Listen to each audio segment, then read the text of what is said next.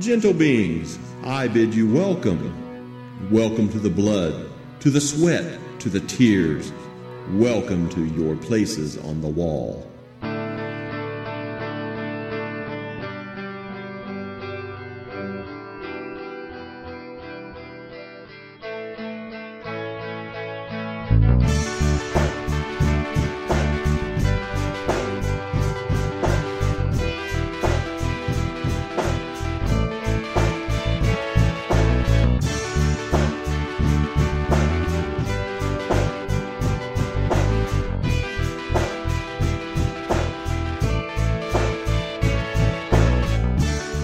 And we welcome you into another episode of Drive Back the Night, an Andromeda series podcast, where we take each episode of Andromeda, break it down, and uh, try to find the interesting little nuggets that we can pull out of each episode, find out about the universe, what we like and dislike about it, and what we can learn for our own everyday lives.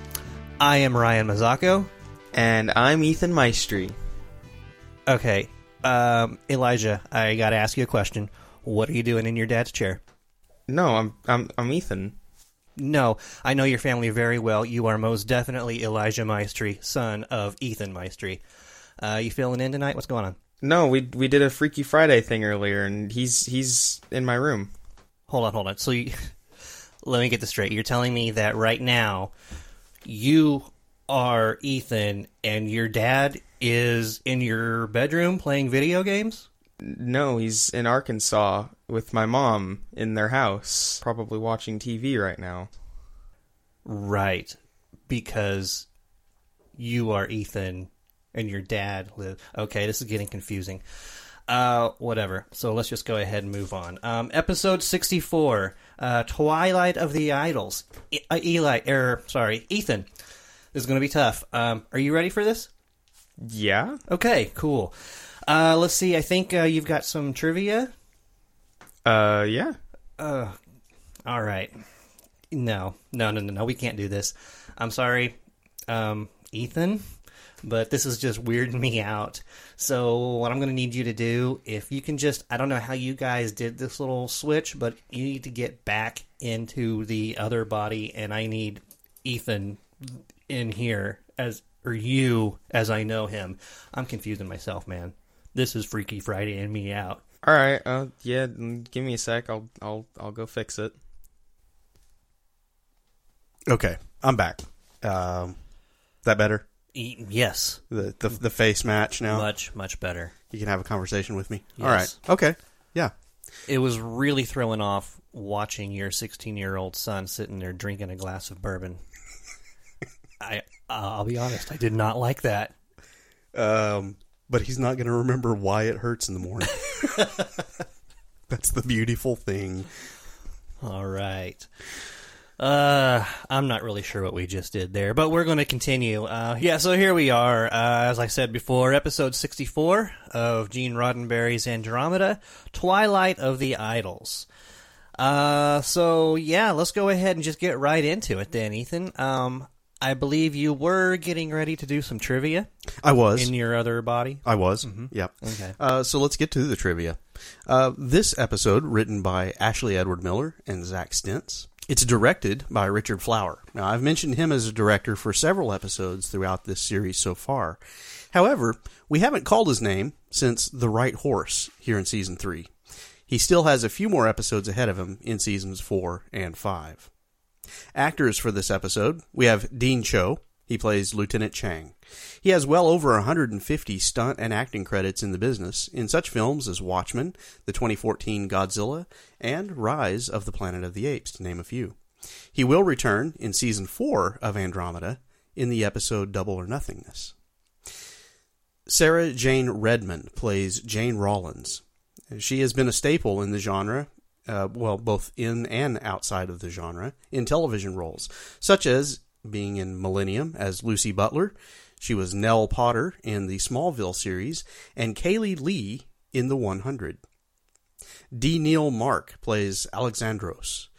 He's been in such uh, television shows as The X Files, Stargate SG 1, Millennium, and Smallville. And finally, Michael Ironside. Of course, he plays the patriarch in this episode. He is an actor that had his career begin in the 1970s, and he would later take on the role of director, writer, and producer in other projects. But what has he been in, you might ask? Well, how about Del Revok in the movie Scanners from 1981, or Ham Tyler in the 1980s V television series? He was Jester in Top Gun in 1986 and played Richter in Total Recall opposite Arnold Schwarzenegger there in 1991. He was Captain Oliver Hudson in the Sequest 2032 television series, and he played Gene Razek in Starship Troopers. He was the voice of Darkseid in the late 90s Superman animated series, and then would reprise that role as Darkseid in the animated Justice League show a few years later. He plays General Sam Lane in the series Smallville, and spoiler alert, we are going to see Mr. Ironside again in a future episode of Andromeda. In the show, Dylan utters the term Croatoan in a conversation with Becca towards the end of the, of the show when he decides to go after Stark. Now, this word, Croatoan, is a reference to the Roanoke colony of 1587. Dylan references the theory that the colonists never left. Now, in this actual theory, the colonists are presumed to have dismantled the sell- settlement and moved to be closer to Native American allies on the island known as Croatoan, eventually integrating into the local populace, thus having never left, as Dylan eludes. This appears to have been the belief of Governor White when he returned to the colony in 1590 after having left in 1587 in order to seek supplies he found that word, Croatoan, carved into a post at the remnants of the settlement. So we have a little actual history here Yeah. to reference in this episode. That's especially that last little bit there. That's just some really interesting stuff, isn't it? I y- yeah, I've Mm-hmm. I've been fascinated. I've I've only actually heard of this and uh, of this situation and the theory surrounding it relatively recently. Yeah. And um yeah, it's fascinating. Right. Doesn't it feel like it's stuff you should know though? It felt like I should have known it all along, but n- yeah, I didn't. Hmm. Uh, But now I know. Right. Yeah. Something else I noticed there was, man, uh, well, we get it all the time, but man, it was just one after another when you were rattling off there. Lots of these people just coming right out of Smallville, Millennium, what the 100, The 100, Yeah. Stargate SG1. Yeah. Yeah. just one after another. Yep. So, very well seasoned uh, guest list in this episode, wasn't it? Yes, it was. Mm-hmm. All right, so that's all of the real life stuff we know now about the real life people behind these characters. Um, let's get to the interesting stuff. What happened in the episode? Dylan and Tyr are investigating a missing Nietzschean colony. They find no signs of the inhabitants or their attackers when suddenly they are attacked by troops of the Knights of Genetic Purity. Hemmed in by Genites on all sides, the situation looks grim until another force takes the heat off our heroes and saves the day. Dylan asks who it is that they have to thank for the rescue, and we are introduced to Constantine Stark, of the same Stark line that Dylan knows. Constantine is a descendant of Constanza Stark, Admiral of the High Guard and Dylan's mentor. Constantine, also known as the Patriarch of the Templars, has been buzzing about the galaxies helping Dylan. Behind the scenes, of course, and without his knowledge, but still, just as Dylan has been doing, fighting the battles that others can't. Back aboard Andromeda, the Templars patch their wounded, and Constantine discusses with, with Dylan the Templars' next move in the fight against the Genites. Stark reveals the Genites have an asteroid base on which they are developing a secret bioweapon that will eliminate all humans possessing genetic modifications. A truly horrific weapon that can't be allowed to ravage the population. Dylan, with the blessing of High Guard Command, agrees to help retrieve the weapon in a joint attack. Becca delivers Dylan and Rami to the asteroid base, and things go swimmingly. That is, until a group of Genite stormtroopers barge into the lab and pin them down. Dylan calls in Stark and the Templars, and they arrive just in time to save the day yet again. But someone forgot to double tap the fallen Genite soldiers, and one of them is able to shoot the Patriarch in the back. Unable to move the Patriarch off the station, Dylan orders everyone to dig in for a fight. In the meantime, Tyr has seemingly gone rogue and has taken Andromeda to another Genite base on Heimdall. Tyr harasses the Genites while Harper whines about the situation. Andromeda tells Tyr that they have what they need, and Tyr orders their retreat. Back on the asteroid, Rami tells Dylan that the information the Templars gave them was not entirely accurate. Dylan confronts the Patriarch about it, and the true plot is revealed. The Templars are stealing the Genite weapon, but not to save humanity.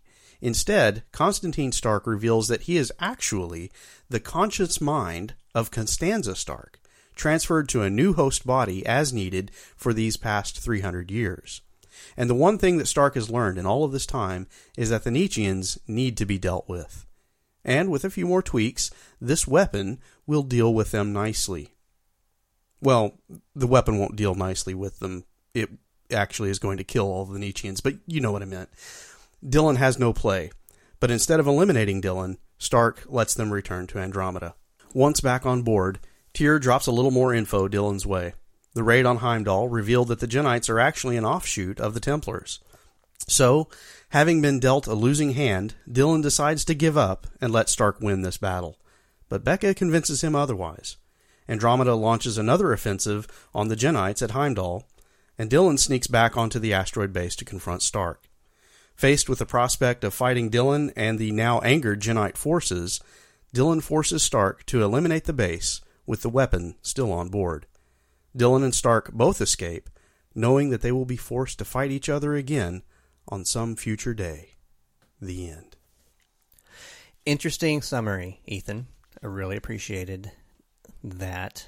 That was did did Elijah write that? No, I, I wrote that. You wrote that. I was in Elijah's body, but yes, Okay. it, it was me. I'm just I was having trouble making sense of some of it.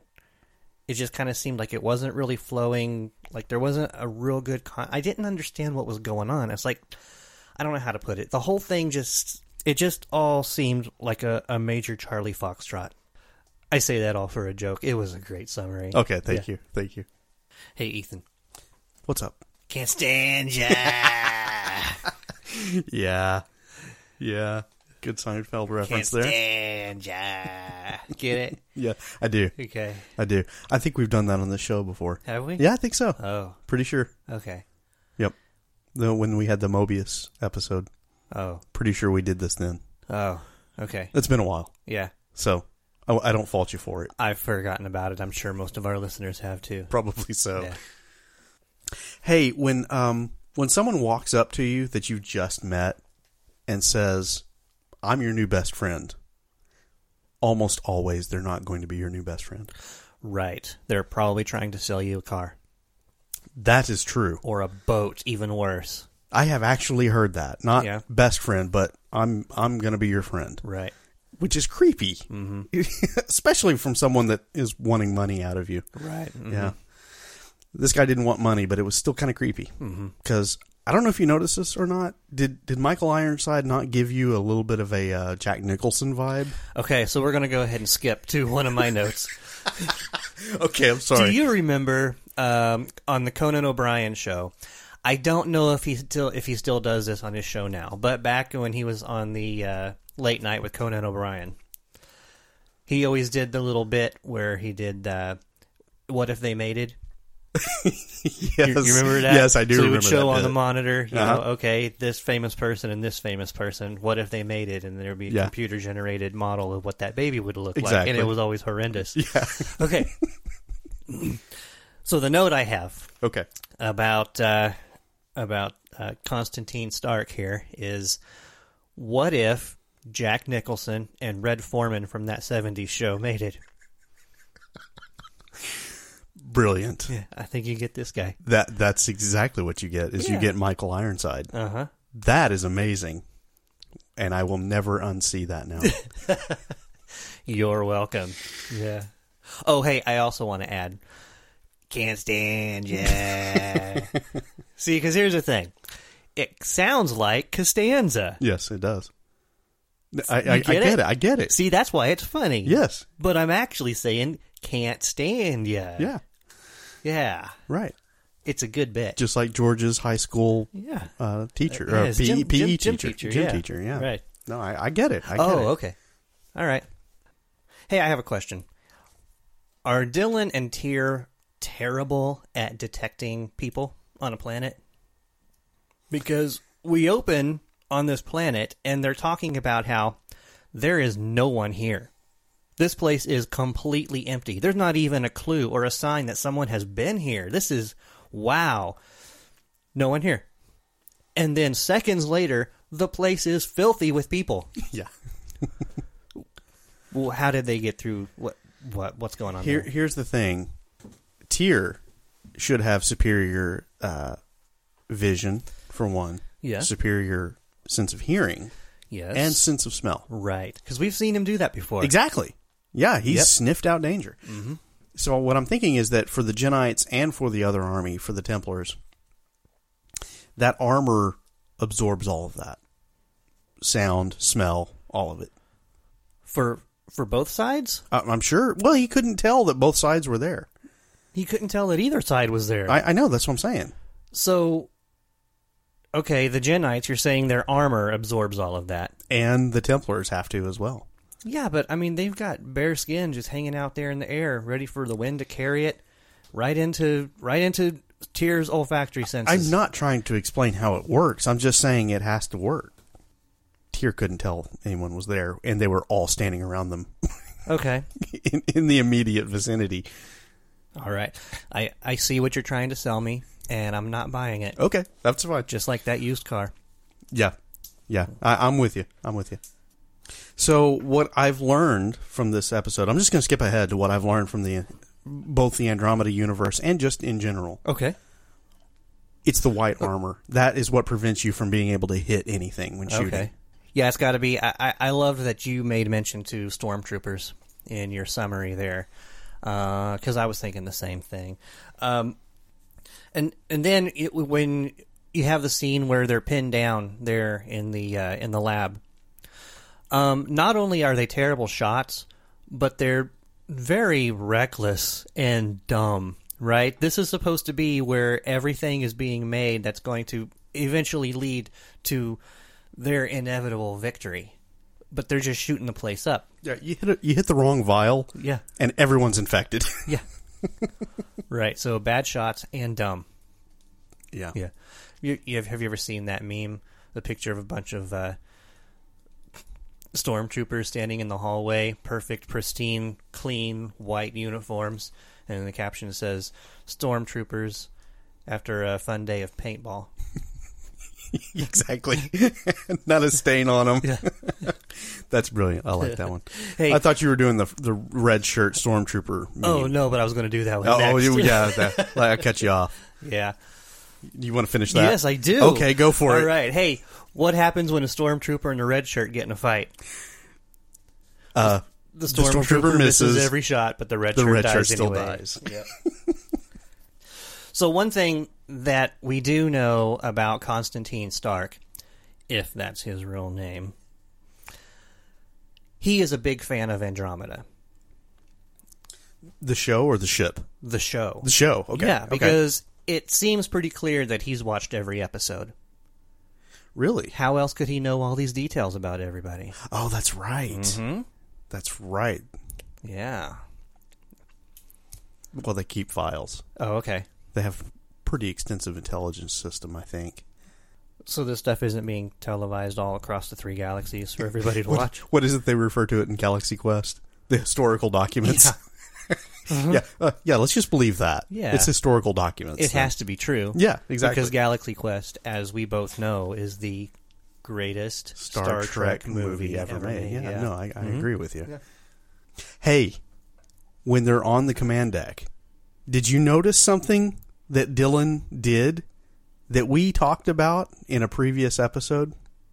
When it came time for the big reveal of the Genite's plan, Um, did he put on a seatbelt? no, Um, did he? he, I ga- don't know. he gave an instruction: clear the deck. oh yeah, You remember that conversation we yeah, had? right. Um, you're right. He did. And I He didn't does. think about that. Yeah. But as you say that, this is all coming to me. I know why he did that. Normally, I don't think he would have, but Stark had just got done telling him, "Hey, we need to talk about this in private." Right.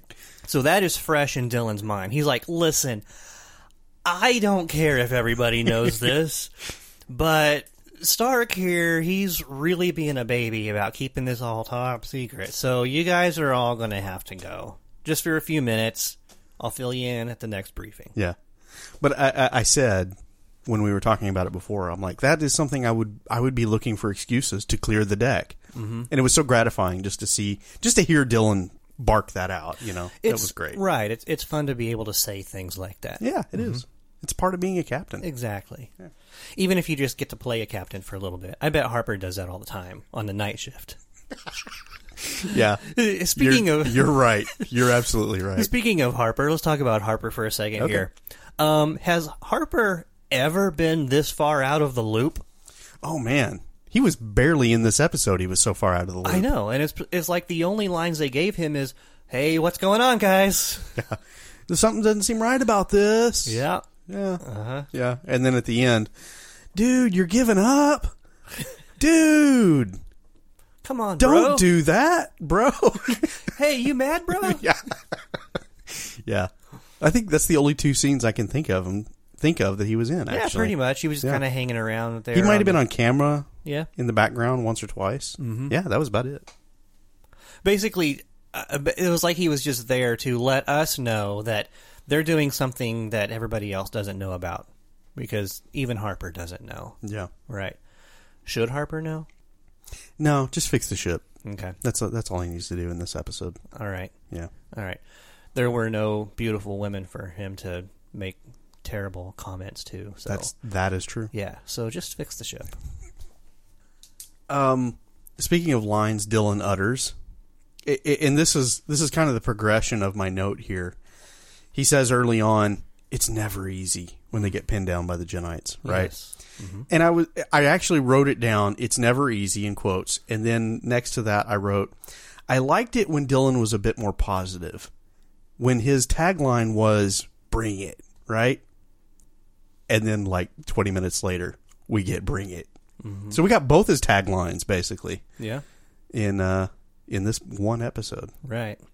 So it's interesting that you're noticing there that it's never easy has evolved to the point that it's now a tagline. It's now showing up. It's it is the I have a bad feeling about this. Right. Yeah. It, it's it's now showing up so frequently that I'm noticing it.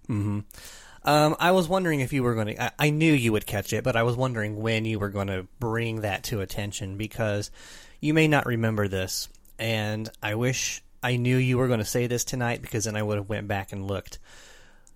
The first time he said that, I said to you on mic, I said, "So Dylan said something in this episode." It's going to become a regular thing, and you were like, "What? Nah, don't worry. You're going to hear it enough." so so now we have looped around now Yep. you get now's the payoff Yep. this is like a really cool in show type thing Yep. i i want to know what episode that was so i can go back and hear that Me too. yeah. of course Uh-huh. yeah Right. Which I would have, but I didn't realize you were going to say that tonight. so, right no yeah. I, I get that Right. so you know, catch me up on that later All right. So I want to talk about ambush strategy for just a second. Can we do that? okay let's do that All right. So again, in that opening uh, scene there, Dylan and Tyr just walking around all alone, looking around. There's nobody, and then all of a sudden they get expertly ambushed. Game over. Boom. Two shots, one of them to each of them. They're dead. Show's over. but that's not how it happened No, no, they missed. right and, stormtroopers and then they came out single file, yes created a perimeter. It- not just single file but also calling out exactly what they were going to do as they were coming out Right. too. yeah you Yeah. Mm-hmm. could hear that little bit of voiceover too Um, y- w- this was the worst ambush ever. yeah it- Uh, they why didn't they try to get in position somewhat first before they started shooting?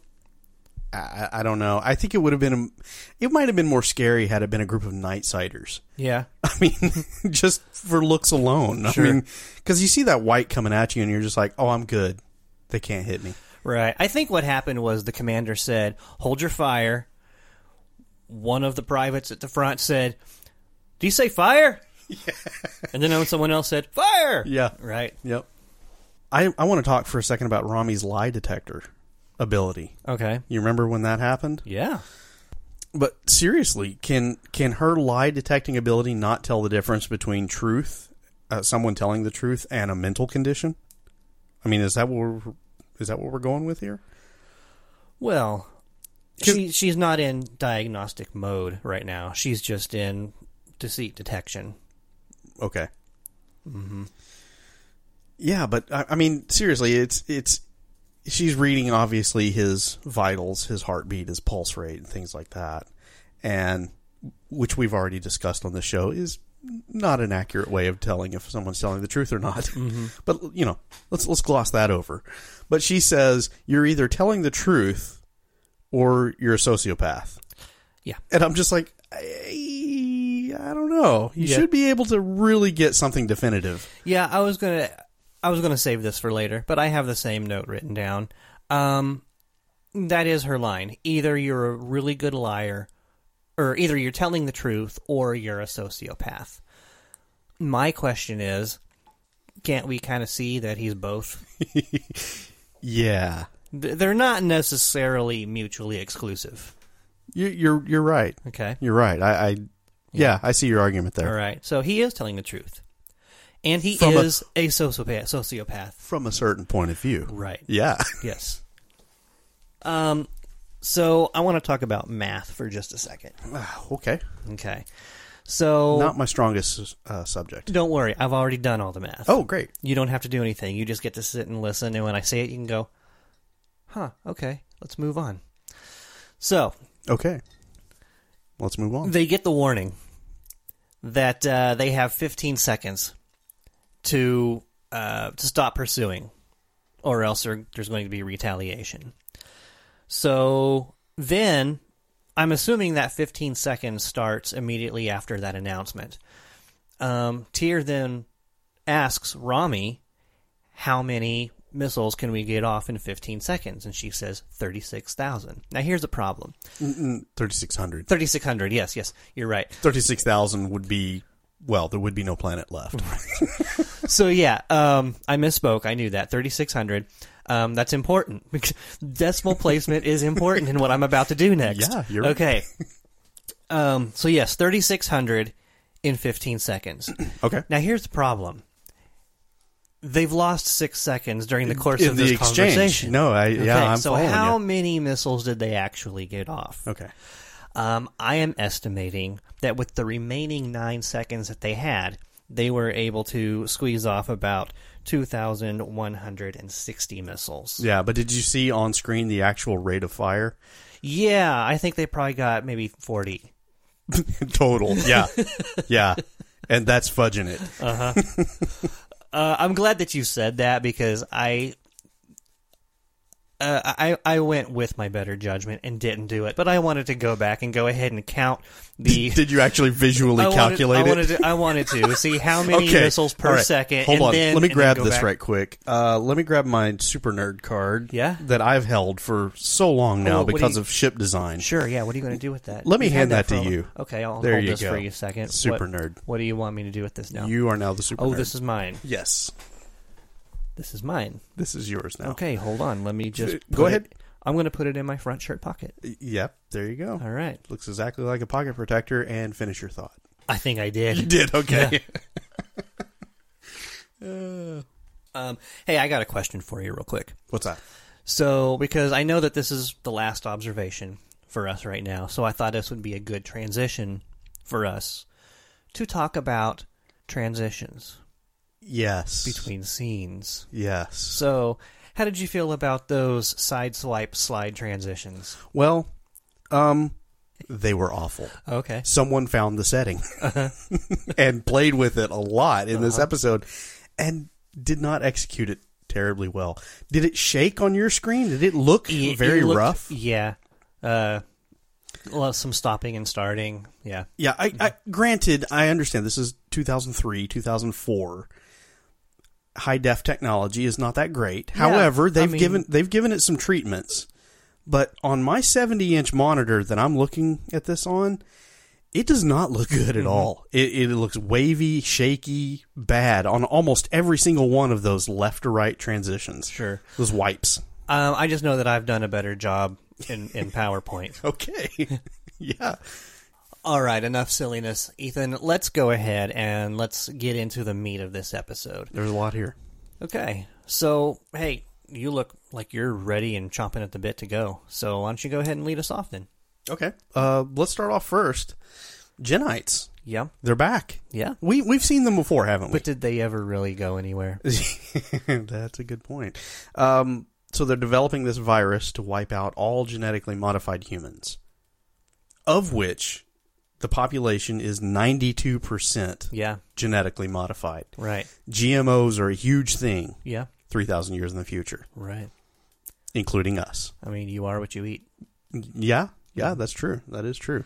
So this is a pretty, this is a as about a devastating or dire situation that could potentially be devastating to the to humanity. Yeah. Um it it seems that way, doesn't it? It does. Okay. But uh, you know, hey, again, let's let's do a little math here. Okay. So we're thinking of this in terms of 21st century Earth, the entire human population. We're upwards of what 8 billion now. Something like that. yeah. All right. So 92% of 8 billion. Man, that's a huge loss. That's that doesn't leave very many left. right. Okay. Um but hey, this is this is millenniums into the future now. We're spread all over the three galaxies. We're everywhere. I mean, Earth, pff, what what's Earth? There's not anyone anyone there anyway. It's So- not a place worth living. in. Yeah. yeah. So let's go ahead and scrap 92% of all the humans. There's still probably a much larger population of humans left than we currently have right now. Yeah. So what you're saying is this plot point we shouldn't care. Well, I mean, I think that if you are genetically modified, then you should care. Which of of our crew, Right. I mean, Becca definitely. She's got Right. And and certainly I'm not advocating for releasing this virus on the human population. uh, well, I would hope not, you monster. Right. But I think to say that it would be totally devastating to the human population, uh, uh, maybe just a little bit far fetched. I think we'd be all right. Hey, you know what? Actually, that leads right into my point that I wanted to make about this virus. Again, I'm not for genocide. I just want to make that known to everybody. I, I don't often take a hard stand, but I'm going to go ahead and do that on this one. Um, generally speaking, I'm against genocide. Uh, you know, maybe That's a relief to know. Yes. So uh, if they could modify this virus to take out all of, say, the mosquitoes, mm, maybe not such a terrible thing. Right, but if right. they modify it to take out all of the elephants, that's terrible. That's sad. Yeah. I don't. I don't want that. I love the elephants. Everybody loves the elephants Yeah. the question that I have though is because they are mentioned in this episode, but we don't connect the dots. Why did no one think to instead of modifying this to to be against the Nietzscheans, who the uh, the Templar see as a threat? Why don't we take this same virus and modify it to for somebody who everyone thinks is a threat, a, a threat, who everyone thinks is a threat.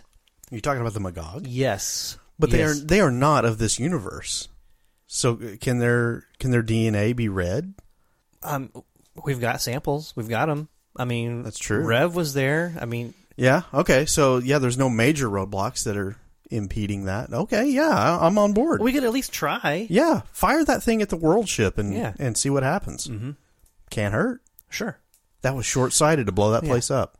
Of course, unless maybe the the abyss takes that virus and immediately re-engineers it to kill all Resequences the it and then humans. fires it right back. yeah, yeah. Yeah, that that, So- that could backfire. You know what? I got an idea. Okay. Let's keep this virus out of the hands of the abyss. Okay. Mm-hmm. Yeah, let's just do that. Yeah. Of course, it also seems like the Abyss is smart enough. He could probably just create his own virus from scratch that would wipe everybody out. Why the need for all the violence? Can't you just do it with a massive pestilence? It- It's it's worked in in our own history, time and time again in the past. Yeah.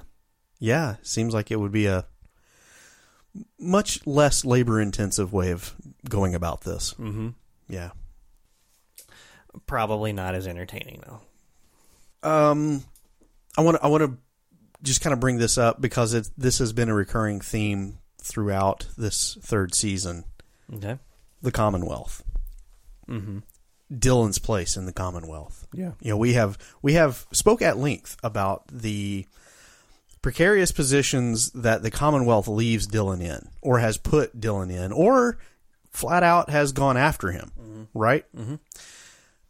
And now we have in this episode a situation has come up, and High Guard Command and the com the Restored Systems Commonwealth gives them full support, full blessing. Go take care of this thing. Did this happen too quickly? It, did, did it raise up any red flags in your mind when you saw this on screen with the I forget the admiral's name now or the high guard command? Was there not just a little bit in your mind, or should there have been something in Dylan's mind that would have said, "Oh, they're okay with it now," but you know, twelve weeks ago they were trying to put me in prison? Sure. or i- i- what the you know what underhanded thing are they going to do after I take out the the Templar or the Genites or whatever? Yeah, I think if you're watching this series, then um, we we automatically think that. F- Just and and and maybe Dylan, maybe he does think that, but you know he's just such a Boy Scout and always loyal. You you gotta you gotta follow your orders anyway. Yeah, Um, and I mean, he, he, he also generally tries to give everybody the benefit of the doubt. So we have this guy here who's shown up who has all these plans for everything. He claims that he has the Commonwealth in his back pocket. The Commonwealth radios Dylan, says, Yes, everything he says, go along with it. And, you know, Dylan's like, Cool, so you're going to send some backup? And they're like, No. In transmission. you got this. Yeah. Yeah, Um, I'm just I'm just sit, sitting there thinking i- if I'm Dylan, I mean, I would be in the back of my mind saying, "Oh, great, I have your blessing. I was going to do it anyway, mm-hmm. and I'm not going to take this bioweapon away from the Genites and then give it to you, Commonwealth, to to store or use maliciously." whatever the case may end up being. So I'm, I'm gonna I'm gonna actually store this on my ship next to Drago's bones and the engine of creation and whatever the whatever other trinkets I've picked up. Oh, Nova bombs. sure. I'm gonna hang on to this on my ship. Dragonia Vine. yeah, yeah, no doubt. Um, yeah, that's what I'm thinking. Dylan should have been working out in in his mind in the recesses of his strategic mind. Yeah. it, it just didn't feel like the Commonwealth had earned trust on Dylan's part. Right. Am I making my point? Yeah. Okay. For sure. And and I don't I'm not really convinced that that Dylan did just go along with everything. I think he was just playing the game to get to whatever end he needed to. And in this case, he's thrown in this situation. He's got this guy who now wants to be his best friend. He's got the Commonwealth saying, "Yeah, do what this guy is doing because we're we're following along with this. We're on his side." Um, and he's just got to follow the clues. So I don't know that he does actually have just an implicit trust in everything that the Commonwealth says. He's just got to go along with the game. And then eventually he figures out what the game is, and then he starts making up his, no, his own rules. Yeah, no, that that makes sense. That makes sense to me. All right, um, Ethan. I know we probably have some heavier stuff to discuss here in just a minute, with um, probably some stuff talking about Stark, what's going on there, and then also just the whole uh, the Templars' plan in general. Um, if you don't mind, I'd like to to lighten it up just a little bit before we head into that. Um, you know a lot more than I do about things like uh, practical space travel. We're talking real life space travel that we have seen uh, here in our lifetime. Um, you've played a lot of simulation games in which these kind of things are done, right? Um, what happens if an object is moving through space and nothing else is there to stop it? It continues to move at that speed. Okay, at that speed. That Yes. was my next question. What is the rate of acceleration or deceleration? Right. There isn't. No, no. Right? No, it's a constant. So this is something that I'm I'm th- I didn't want to bring this up earlier, like a thing that we're just picking at, but because because this is a thing that I see all the time in sci-fi everywhere, but they specifically addressed it in this episode. Um, Dylan tells Becca they're flying in the Maru. He tells her to cut power and let inertia take us in. I'm asking this honestly, not making fun. Could you please explain to me why they need to keep their engines burning when we see that these are the laws of motion in space that all you got to do is just ignite it and it goes. I mean, this is how the the the trips to the moon went, right? You had the Saturn V rocket, it took you into space and then you had your boosters or whatever. They got you going and then inertia just kind of takes you the rest of the way, doesn't it? No, you're right. You're absolutely right. And in in a perfect vacuum, um, this wouldn't be an issue. You you fire your rockets for 30 seconds, you achieve the speed, the velocity that you want, then you cut them off, and you're going to be at that speed all the way into your target until you flip it around and burn the opposite direction to stop. Right? Yeah. Turn the flight assist off, and then Y- y- Yeah. There, there you go. There you go. the Andromeda made that move. Did you see that? Yeah, it did. It was Uh-huh. pretty sweet too, and and I did, I did go there. Uh-huh. Uh, yeah, but in this case, I'm going to throw some fantasy, some space fantasy physics at you. Okay. Okay, think about this. What were they traveling through? Space. Surrounded by what? What was floating around the asteroid base? Um, debris. Just stuff. Other rocks, Yeah. dust, particles, things like that. That's going to hit the front of your ship and slow you down, right? Okay. So they may have had to have ke- kept those engines on just a little bit longer to overcome some of that resistance that they were flying through. Okay. So then, if they cut them, They're going to come to a stop eventually. Thus, thus the let momentum take us in. so then, do you have to do all of this manually, or are the computers not sophisticated enough to say this is where I want to go, this is the speed at which I want to travel? So just fire the rockets when you need to. Yeah. No, that that makes perfect sense. But we're paying actors to do stuff on screen here. Okay, that's fine. It just seems like a very inefficient use of resources. Oh, I agree. Yeah. And I'm talking about paying the actors. Okay. Yeah. Uh, I get it. All right. Um, okay, Ethan, I think it's time that we uh, we go ahead and we get down into the, the muck and get a little dirty here. Okay. Um, let's really talk about the meat and the gravy that is this episode. Um, we have Constantine Stark. Smell that? Yeah, It's a full bodied. yeah. That's full bodied. It's good. Yeah. uh, has that uh, that umami sensation. but uh, yeah, so we have here we have Constantine Stark, leader of Oh. the Otherwise known as can't stand you, Stark. right. Yeah. Can't stand ya. So we have can't stand ya Stark.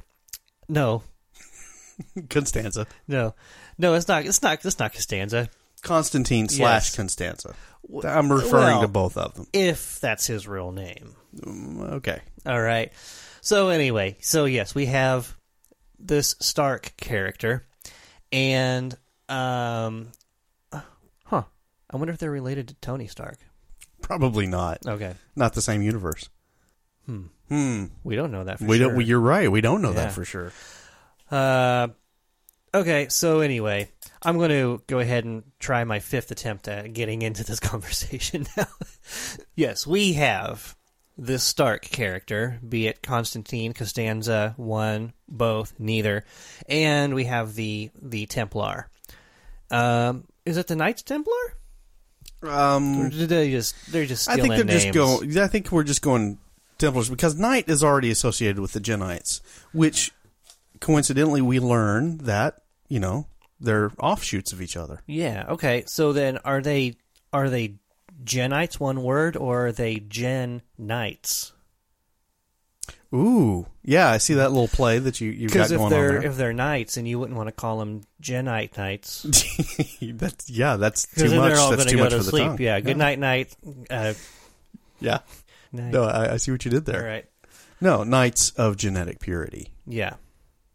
Okay. genites. Okay. Ni- a nice little combination Okay. of the name. Yeah, no, it works. I Oh, It see works what, as I it. see what you're trying to sell there, and I will buy it. excellent. Mm-hmm. However, the Templars, Yeah. uh, they've been running around making sure that things go the way Dylan expects them to go. Oh, how? Ah, it's all in the background, Yeah. fighting the battles that others can't. Okay.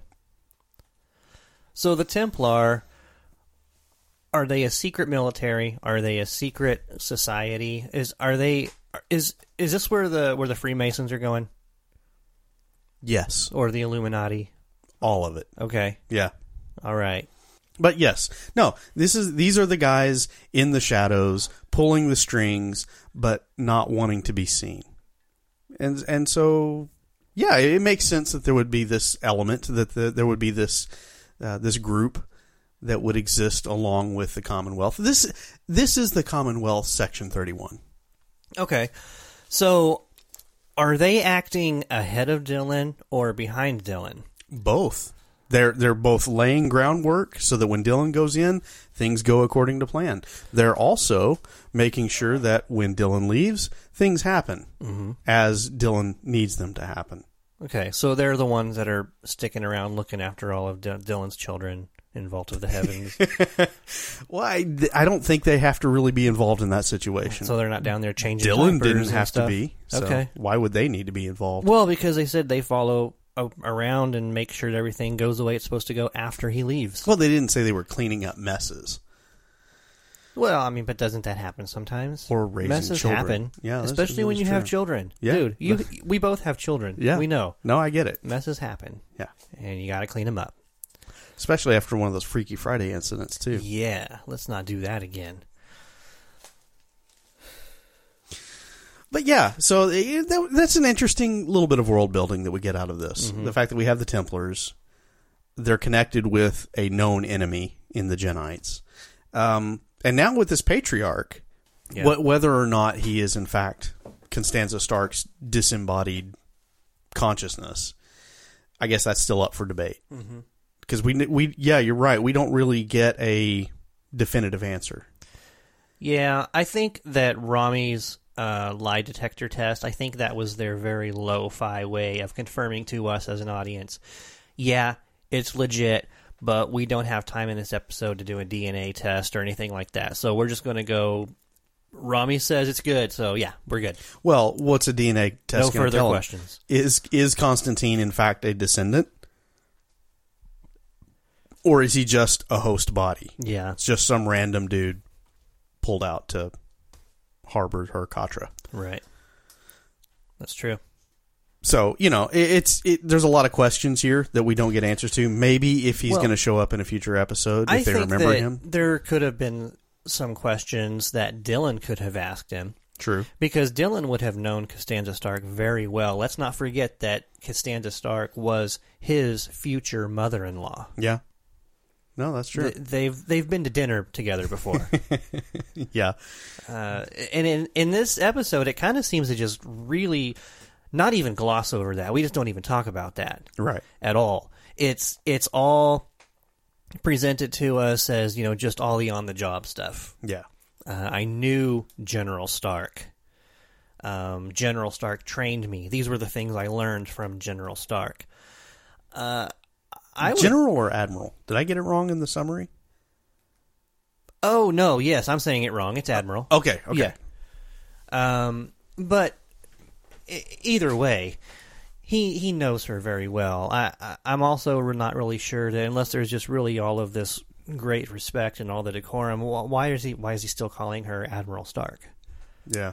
Seems- I- he, you're should, wrong. he should be calling her mom. You're Right. Yeah. So, uh, it, wh- what was your feeling on the on Michael Ironside's portrayal here as the patriarch? Is he is he somebody you're looking forward to seeing again in a future as, episode? Or as what? an actor, um, I thought it was great. He's a very, very uh, interesting character actor to Yeah. watch and watch him play this game um, because you know that he's using deception from the very beginning. Uh, and then to try to, to watch him try to work through that and try to keep Dylan on his side. And then when he sees Dylan is starting to stray, the way he changes his strategy. Um, and these are all things that I think really come with the wisdom of age, especially someone who has been at this now for over 300 years. yeah. So you're saying you believe? I, I do. I, th- I, I want to think that, yeah, this is what's going on here. Okay. Um, having said that, I also kind of wonder about having someone that is that important and that in control mentally in the body of a 60 year old man. Yeah. I mean, he was tough, yeah. right? Let's not let's not pretend like that didn't happen. He he, he beat down old uh, his right hand man there when Right. just for questioning him. Right. But I, I- I think there's a point to that. It kind of makes sense if the transference takes a toll on the consciousness or on the body that it's transferred to. And maybe there's a reluctance there to, you know, switch bodies every 15, 20 years. Yeah. Okay. That's kind of what popped up in my mind. It- Did did they say that? That's what happens. no. You're just assuming. You're I'm- just making I'm making an assumption assumptions. here. All right. Well, they didn't say that, so I'm assuming that that's not the problem. Okay. I just, we're just, we know. Um, Well, he- I mean, he- if you're she- assuming, if- I can assume just as easily the other right, way. I get it. But, but she has been in that body for a long time. We established that. Uh, did we? Yeah. Because he says that he once had his blow, his leg blown off. Yeah. And it took all of those nan nanite nights to to re- months so- to re, re, yeah, to- regrow an ar- uh, leg. yeah. Um, he didn't necessarily say it was in that body. Mm. This was 42 years ago. yeah, I'm not. I, yeah, I can't fault you on that. That's true. Okay, So, and I, I I say sixty year old man. I may be exaggerating, but he's he's not a spring chicken.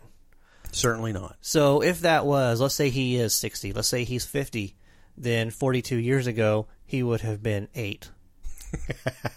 Yeah, Um, let's say Yeah, it's Oh, okay, that's a sixty good years point. ago, he would have been, or he if he's sixty years old, then he it would have been. You know, a- again, I'll- I'll this, concede that This to is you. math, and I'm not sure if I'm doing that right, but Yeah. you know, you get you know what I'm saying. I do. So y- that's a very, very, very young man. Yeah. In either case, if this was his current body that that happened in, just for argument's sake, though, just imagine this: What if you have someone like, with the intelligence and the experience of Costanza Stark, but put him in Dylan's body or Tear's body? Yeah, you think about youth versus age, there's always that trade off. That's why you always have older people in charge and why you have younger people doing the work, right? Is because you've got in youth, you have that strength and energy, but you don't have the life experience and wisdom to to temper that and to control it. But in age, with age comes that experience and wisdom, but you don't have the strength and the energy that you had. So, what if you could merge the two into the perfect union of, of wisdom and experience with the strength and the energy? you'd be the perfect human. I think they're I think they're missing that. Better, more, yeah, or not better than, but more so than Nietzscheans. Yeah. Yeah. Mm-hmm. No, that, that's that's a great point. Okay. So I don't want to take anything away from from Mr. Ironside here. Um, I thought his portrayal was great, but it does make me wonder why not go ahead and cast a younger, stronger actor? Because then it wouldn't be Michael Ironside, and that was kind of the thing I enjoyed about this episode. Okay. All right. But you see you see the folly though No, I do. with casting him. I in- do. Okay. And again, I started this whole thing out, out this I see your point, and I don't care. All right. You're not going to buy what I'm selling. no, no, I'm not. All right. I mean, it, it's a good buy. It's a bargain. So, real quick, Ethan, uh, we touched on it just a little bit. Um, so, the Templars' plan. Uh, well, actually, first it starts with the Genites' plan for genocide, Yeah. um, and then the Templar want to take that over. They want to co-opt that virus, re-engineer it, and set it for genocide.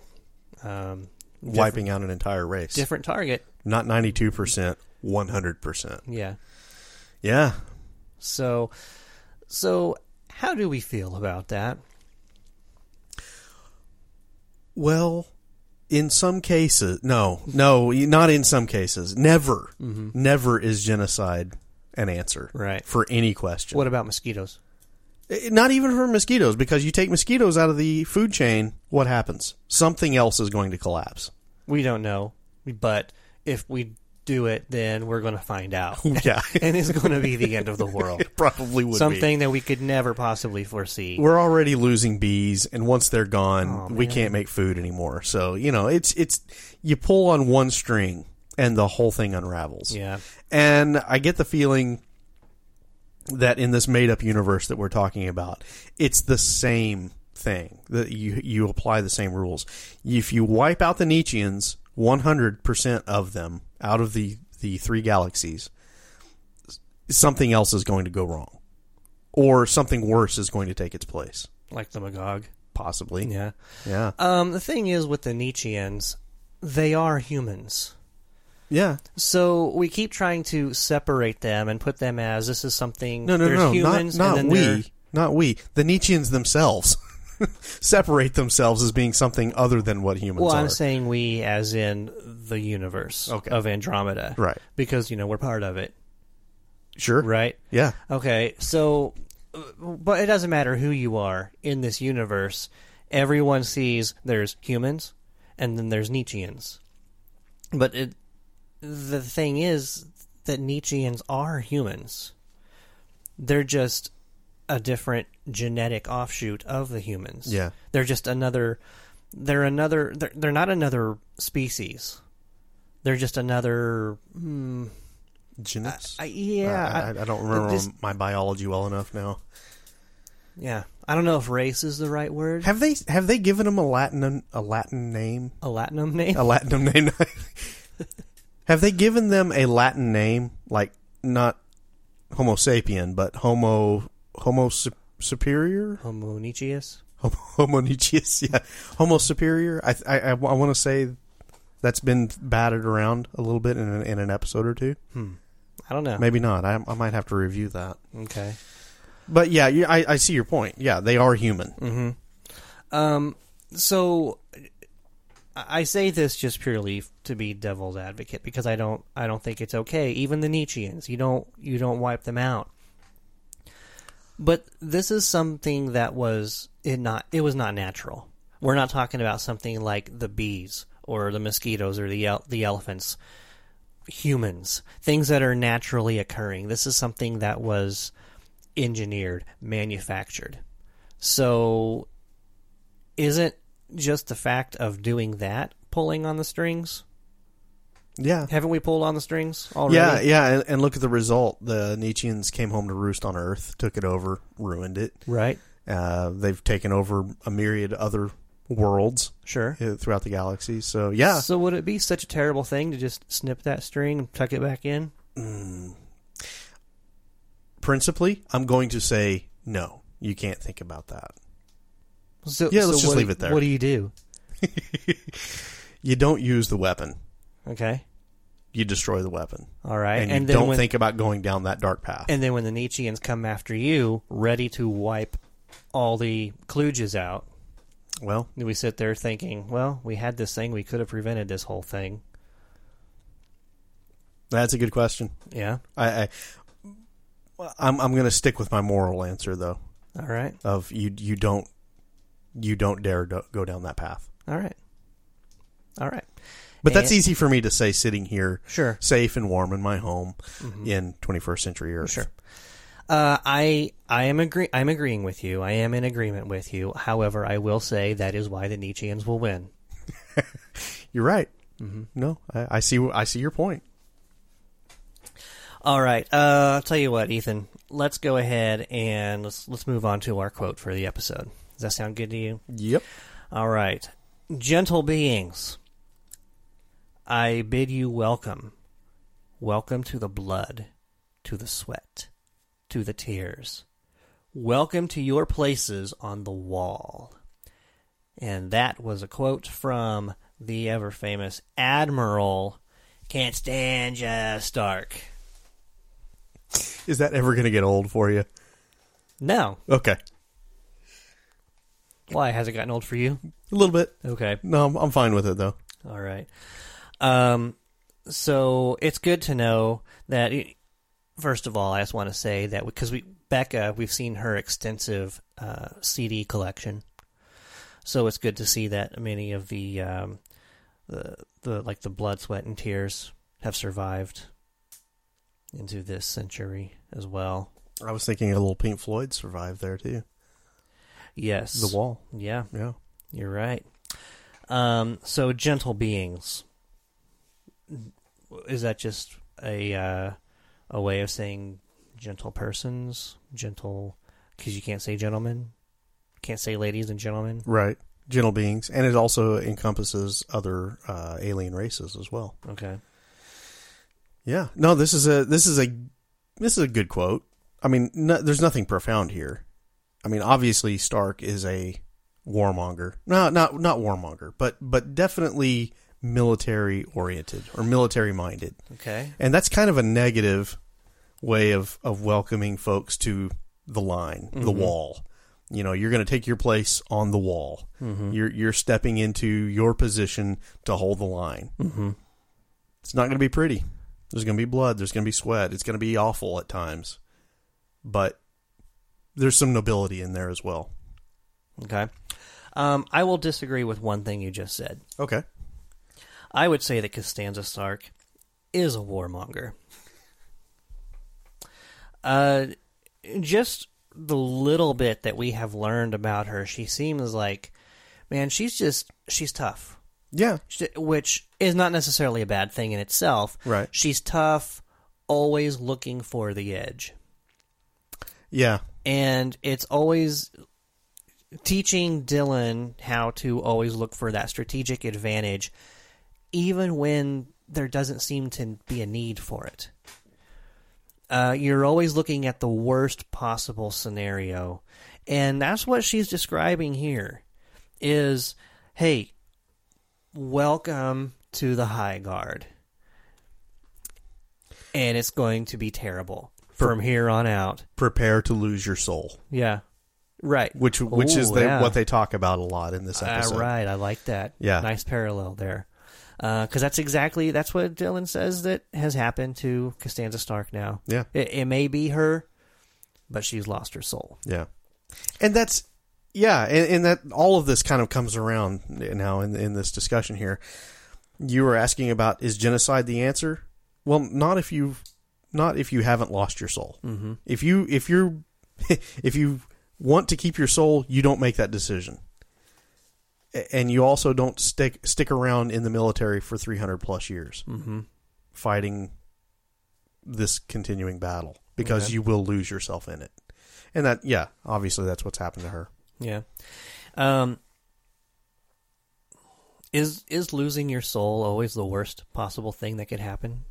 Yeah, because that makes you a loose cannon at that point. Okay. So what if you were told you could save all of humanity, but you have to lose your soul? I'm going to be selfish. Nobody else is going to care. Nobody else knows what you did. Yeah, but I'll have to live with the the aftermath. Do you? Mm. Maybe, Maybe. I don't know. and I don't want to. All right. All right. Well, that's getting dark. Yeah. So let's just go ahead and move on then. Uh, so go ahead. Let's go ahead and wrap it up then, Ethan. Um, here we are, the end of our discussion already. Twilight of the Idols. Uh, final thoughts. Uh, it's an important episode, and there's a little bit of world building here, and some interesting ship design. This uh, the Seraphim carriers. I think that's the first time I can remember seeing them. Interesting ship design. I liked it. Reminds me of the uh, uh, acclimator cruisers from Star Wars, but uh, that's neither here nor there. Um, no, it, it's an important episode. It's a really interesting character study with Dylan. I mean, we get into Dylan making moral choices and whether or not he's going to maintain his soul or leave it or lose it. And he says he's not willing to go as far as Starcast. And, and that says a lot about our, our hero here, our character. Um, we also get a little bit, uh, just just a little bit of the, the tear falling out being discussed here when Stark says, uh, this dance that you're doing with tear can only end on a bad note. Yeah, so my problem with that line was I feel like he was mixing metaphors. Yeah. If he'd have said, this song you're singing with him is going to end on a bad note, I'd have let that slide. Maybe even say this song and dance. Yeah. Okay. But uh, yeah, you don't end a dance on a note, it, it's a step. I get why you would say that. Okay. Okay. But in, in any case, it's a little bit of an homage to those things that we had have learned about in previous episodes that we liked seeing. And so yeah, for that reason, it's it's a good character study of Dylan. It's a decent episode.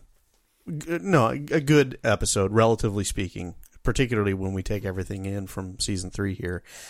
Uh, it gives us a lot to think about and to chew on, and uh, possibly another thread to pull on later i- if if in fact uh, Stark returns. So I- I liked it. I- i it's a good episode of season three episodes. It's a it's a high recommend. and uh, yeah, yeah, I liked it. All right. So here's what I will say about the world building. Um, the thing that I was thinking about coming into this was so many times when you have a story, uh, your series kind of gets lost in that story. And then you try to do other things, and like like we have seen a lot in season three here.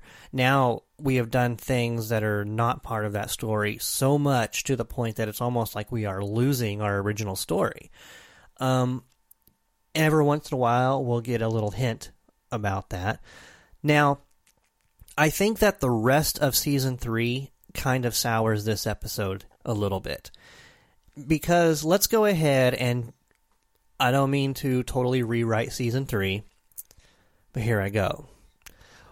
What if instead of having all of these standalone episodes that really have nothing to do with our overall story arc that that we have grown accustomed to, so um, let's just imagine for a minute that this story arc has been very well carried through season three about the Magog world ship, uh, the rebuilding of the Commonwealth, and all that stuff.